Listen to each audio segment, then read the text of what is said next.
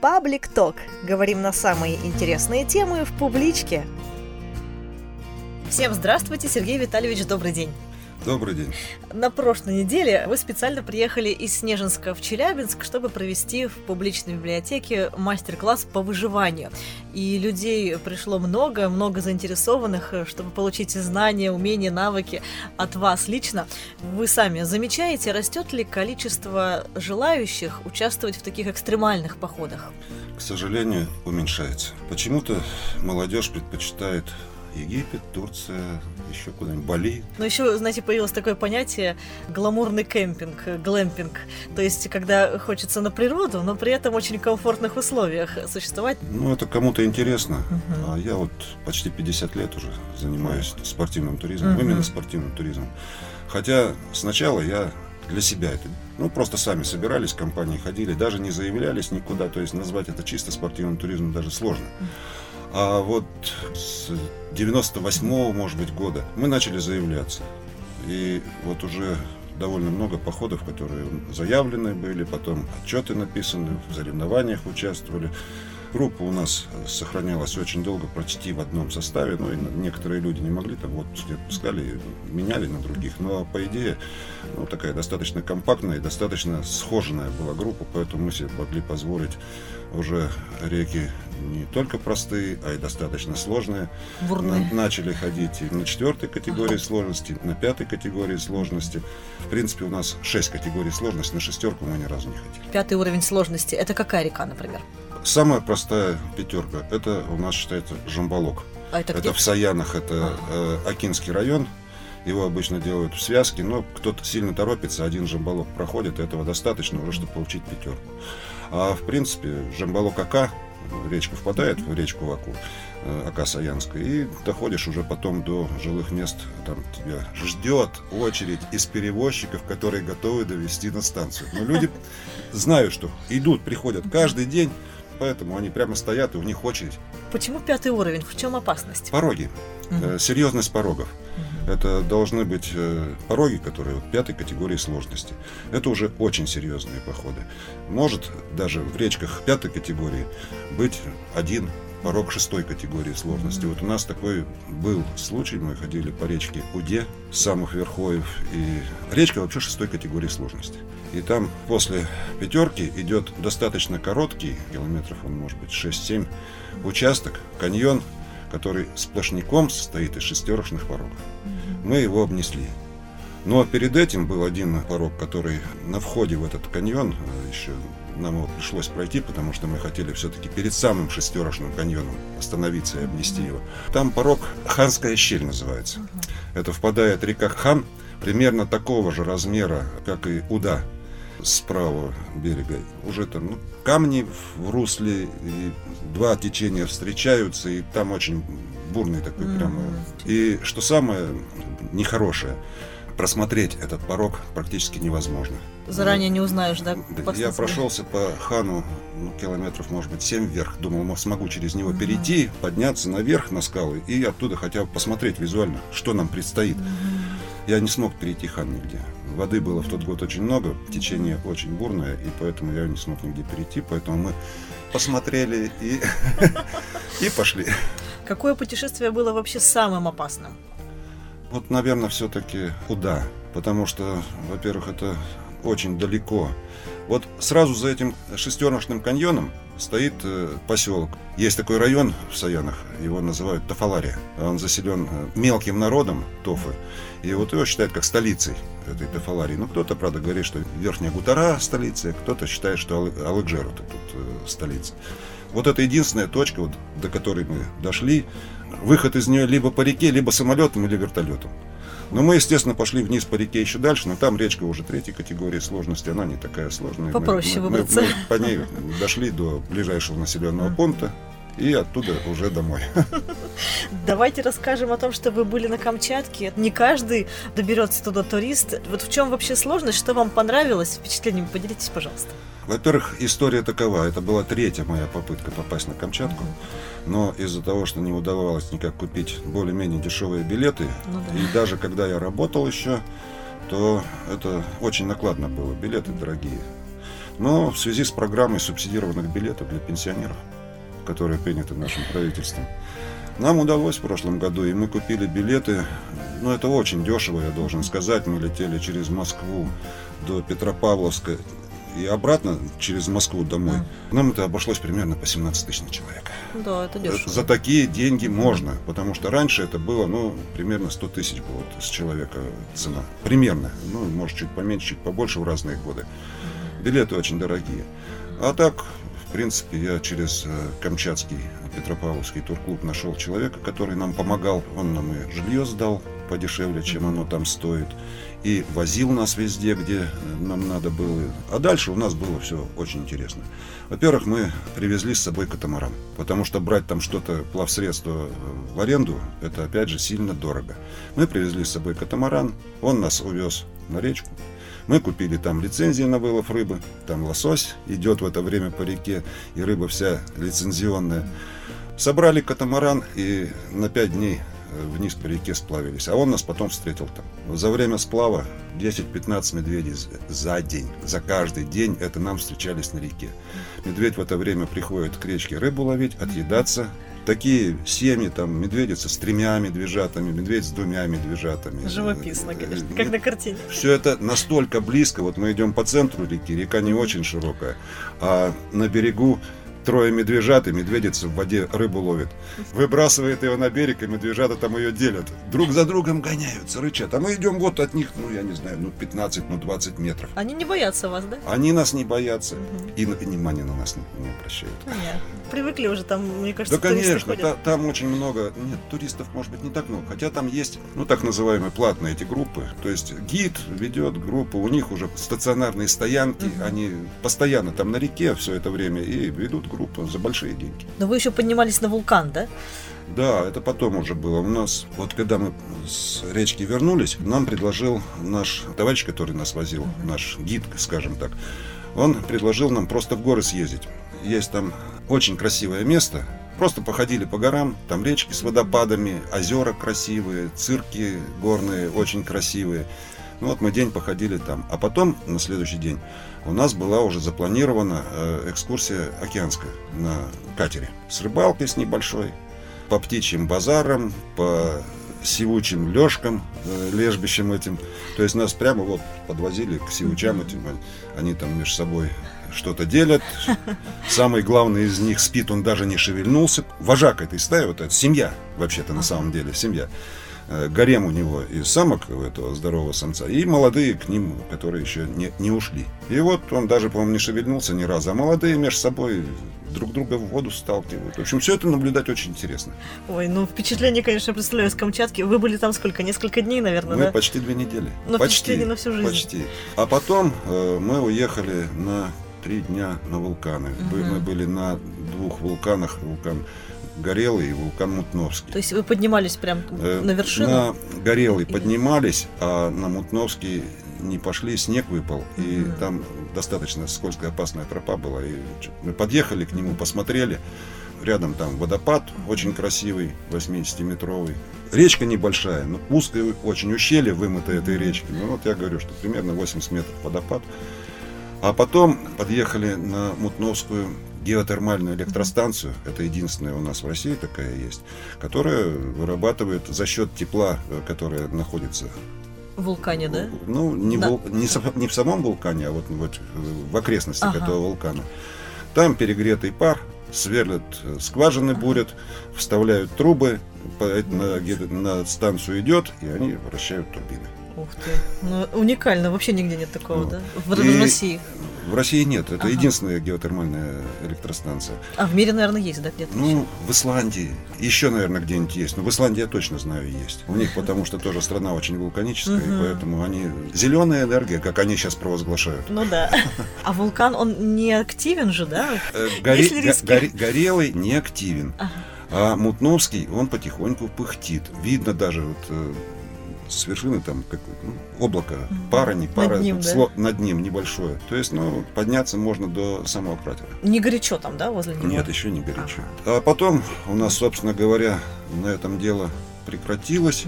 У нас оставался один день, чтобы купить сувениры в Петропавловске, чтобы рыбки и корки домой привезти немножко. Там все это, во-первых, очень свежее. Мы здесь такого не видим. Привозят, но это все-таки, во-вторых, несколько дешевле. Ну да. А так как у нас была такая возможность, все-таки, вот я говорю, эти билеты оказались очень удачными. У нас 23 килограмма багаж на каждого был, плюс 10 килограмм ручной клади. Вот несмотря на то, что мы катамаран с собой везли, это, в общем, достаточно... Да, тяжеленький. Вот, то у нас, собственно, была возможность что-то привезти домой еще. Сергей Витальевич, расскажите, а чем отличается подготовка к пешему турпоходу и к водному? Да, собственно говоря, сильно-то ничем не отличается, кроме того, что когда готовишься к водному походу, надо подготовить все оборудование. Все, оно носится в любом случае. Где-то рвется катамаран, где-то надо его подклеить, где-то надо зашить. Ну, а так, собственно говоря... То же самое, да? Только все одежда такая. Все равно, а одежда конечно, тоже отличается, потому что на воду в обычной одежде не пойдешь. Речки обычно очень холодные. Мы начинали спускаться с 1800 метров над уровнем моря. Вода там может 6, может 8 градусов. Потом пониже она теплее и теплее становится. Но это обязательно неопреновая сейчас уже. Раньше мы ездили просто в непромокашках, сухие гидрокостюмы так называемые. Но потом убедились, что надо в неопрене все-таки, потому что если, не дай бог, окажешься в воде, в тот может натечь вода внутрь костюма. И вылазить потом из воды уже становится очень затруднительно. У нас просто был такой случай. После этого я уговорил всех ребят, и мы купили неопрен. А бывали ли случаи, что вы заблудились? У вас опыт, конечно, большой, но такое вообще возможно с опытным туристом? Да, в принципе, возможно на реке заблудиться достаточно сложно. Реку, даже если ты отходишь куда-то в сторону, ну, бывают грибы, ходим, собираем, ягоды собираем, слышно реку. Реки все бурные. Редко бывает, что там ее не слышно. Все равно на шум воды выйдешь, а там уже дальше видно проходили мы это место или не. То есть ниже мы или выше стоим. В пеших походах, ну, тоже, собственно говоря, карта, компас, навигатор. То есть такого не было, что совсем в лес ушли и не знаете, где вы? Нет. Да я, честно говоря, даже грибы-то здесь у нас uh дома собираю. Я забиваю точку около машины в навигатор и ухожу, не думая, где. На охоту хожу точно так же. Вот не думаешь, где стоит машина. uh Потом включаешь навигатор, покажи, куда идти, напрямик. Она показывает направление и расстояние, сколько мне идти надо. Ну, наверное, сейчас в, в этом веке уже гораздо проще, да, заниматься туризмом таким Да, пешим? у нас многие туристы начинали со спортивного ориентирования, и потом уже начинали только туризмом заниматься. Это было очень актуально, когда ты умеешь ориентироваться на местности с помощью просто карты и компаса. Это гораздо лучше. Ну, а сейчас молодежь уже многое даже не представляет, как это делать, но все равно мы учим, стараемся, потому что в любом случае я компас с собой таскаю, карты с собой таскаю все время. Ну, говорят, если вы не понимаете в компасе ничего, в принципе, таскать его и не обязательно. На самом деле. Пошел ты куда-то, посмотрел, что ты идешь, ну, примерно на север. Значит, возвращаться тебе примерно на юг надо. В обратную сторону, да. А если ты не знаешь, где у тебя север, где у тебя юг, то, извини, ты не знаешь вообще, куда ты пошел. Компас не бесполезная вещь, не даже бесполез... в нашем не, веке. Не бесполезная, даже в нашем веке. Угу. А если у тебя есть компас и карта, то это вдвойне э, не бесполезное, потому что если ты умеешь, по крайней мере, обращаться с этими двумя вещами, то ага. ты всегда найдешь дорогу домой. А есть ли какие-то еще предметы, которые вот появились уже недавно? Ну вот мы знаем со школы еще, что нужно с собой брать фонарик, аптечку, там ножик складной, тушенку, не знаю. Сейчас замена какая-то произошла вот этих вещей, или это все осталось? Это все осталось, я считаю, что абсолютно. Ну, тушенка, эта вещь, она просто вот, ну, если ты уходишь на 20 дней, где нет магазинов, ничего, мясо мы там не добываем, а рыба, в принципе, хоть и не надоедает, но чего-то иногда бывает хочется, и, кроме рыбы. Поэтому вот то, что каждый человек должен иметь при себе, даже садясь на катамаран, рюкзак-то привязан к катамарану. Угу, Мало ли, вдруг угу. что-то случилось, какая-то авария, то человек при себе должен обязательно иметь мини-аптечку, по крайней мере, бинт, если человек какие-то хронические заболевания uh-huh. имеет, то обязательно все свои лекарства, uh-huh. несмотря на то, что вот аптечка у нас групповая есть обязательно. Uh-huh. Но вот у каждого есть вот такая индивидуальная маленькая аптечка. И плюс к этому каждый... Ну, я вот собираю аптечку на группу. Я же не знаю каждую болячку каждого человека, который там. Поэтому я всех сразу предупреждаю. Ребята, специфические лекарства берите. От простуды я вас вылечу, там, от ушибов я вас вылечу, от порезов вылечу. А гипертония какая-нибудь, и ты должен таблетки пить, ну, да, я этого могу просто не знать. Поэтому это обязательно. Угу. Ну и продолжу. Вот эта вот аптечка, спички в непромокаемой упаковке обязательно. Потому что... Лучше в пакет или есть такие спички специальные? Да, нет, специальных, специальных спичек таких нет. Угу. Я скажу вам два способа. Это, ну вот я запаивал спички в полиэтилен, просто запаивал вручную. Поджечь спичкой, чтобы она... Ну, не спичкой, спиртовкой там или еще чем-то, с помощью там линейки, двух линеек, это все делается элементарно. По крайней мере, пока ты барахтаешься, если в воде, то они у тебя не намокнут. Ну, да. А потом уж дальше надо как-то хранить, просто в пакетик полиэтиленовый mm-hmm. заворачивать. Но это необходимо. Нож необходимо иметь.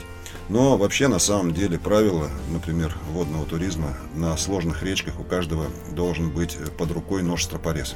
Если зацепился? Если, да, если вдруг ты зацепился, падая с катамарана, там, переворачиваясь, катамаран перевернулся, угу. где-то зацепился за веревку, ты же ведь не выберешься. Да. Поэтому это надо, нож стропорез обязательно. Угу. И у меня на моем спас-жилете просто зачастую вот здесь, ну, на груди э, удобно, чтобы его можно было нож легко достать. Нож, нож именно стропорез. Я ага. купил просто в магазине, они есть. То есть это водный именно туризм, это такая это для особенность. Водного, для угу. водного. Ну, в принципе, кроме стропореза, остальное все и в пешем туризме нужно. Угу. В 2019, по-моему, году группа челябинских туристов на речке Снежная, потерпели они там аварию, два человека унесло водой, они потом сутки больше не могли воссоединиться. Люди оказались без спичек, без аптечек, естественно, без одежды, безо всякой, вот в чем были на катамаране. Они не могли ни костер развести, mm-hmm. а все-таки в горах там ночью уже прохладно. Это вот группа Челябинская была. Их уже и МЧС искал, и, в общем, ну, они все-таки соединились, и нормально все закончилось, все живы-здоровы, все домой приехали. Но вот такая была история. Mm-hmm. В прошлом году наша группа тоже на речке Белин, уже, наверное, позапрошлом году, uh-huh. на речке Белин, они тоже там человек вел группу, который шестой или седьмой раз на эту речку шел. Это мало, да? Это много. Я редко повторяю второй раз а, речки. Я думал, наоборот, даже опыт. Нет, нет. Это вот он как раз очень хорошо знал речку. Но перед этим, за год примерно, прошло землетрясение, обрушился берег, сильно, ну, берег осыпался, сильно прижал, речка стала существенно уже, воды-то в ней столько же. То есть течение резко усилилось, э, а он ее знал, речку. Не предвещал ничего вроде бы, а из-за поворота выскакивают, а здесь вот такой катаклизм. Один катамаран у них перевернулся, второй рама сломалась, но тем не менее они все-таки в тот же день смогли воссоединиться и, и ничего из груза не потеряли. Ну, все равно... Но неприятно, Но конечно, я говорю, да. что это надо самому человеку понимать, что mm-hmm. ты можешь оказаться в такой вот экстремальной ситуации. Мы, да. конечно, идем не за этим. Mm-hmm. Мы идем за хорошими впечатлениями, Мы за готовы. красивыми местами, за вкусной рыбой, там, в конце концов. А случиться может, скажут. Ну, это, это все-таки экстремальный да. вид спорта. Надо просто быть готовым к этому. Если возвращаться еще к диким животным, самые опасные, которых вы встречали?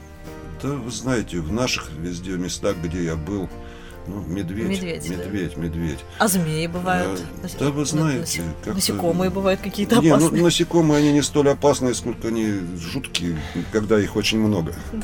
Я, я бывал в таких местах, да нет, не комар. Гнус, мошка, мокрец.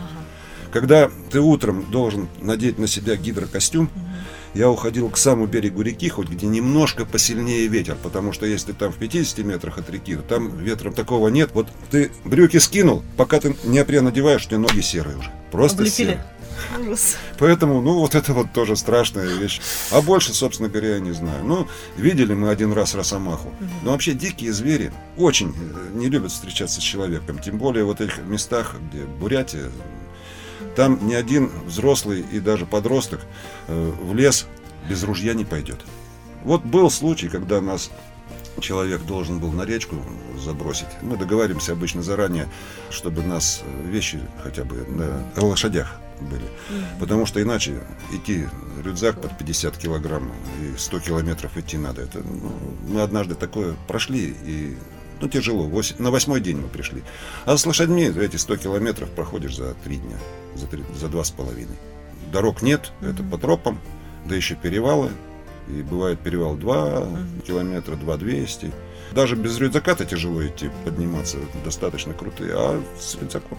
Так вот, мы прошли совсем, в общем-то, немного по долине вулканов. И как-то ему сообщили, что в других абсолютно местах, где у него табун лошадей пасется, э, медведь появился. Он бросил нас, но у него был с собой племянник и два его друга. Ребята хоть и маленькие, но они места, в принципе, знают, лесные жители. Он им поручил, что давайте, ведите. Но они, правда, в одном месте запутались. У меня карта, но у меня была карта. А он собрался и уехал. На лошади погнал своих лошадей спасать. Куда деваться? Они живут там этим. А есть ли какие-то неожиданные опасности? Ну, допустим, вот холодные ночи, да, это люди готовятся к ним. Дикие животные тоже стараются избегать встречи, там клещи бывают тоже к ним готовятся. А какие-то такие опасности, которые вот вы сами, может быть, столкнулись неожиданно?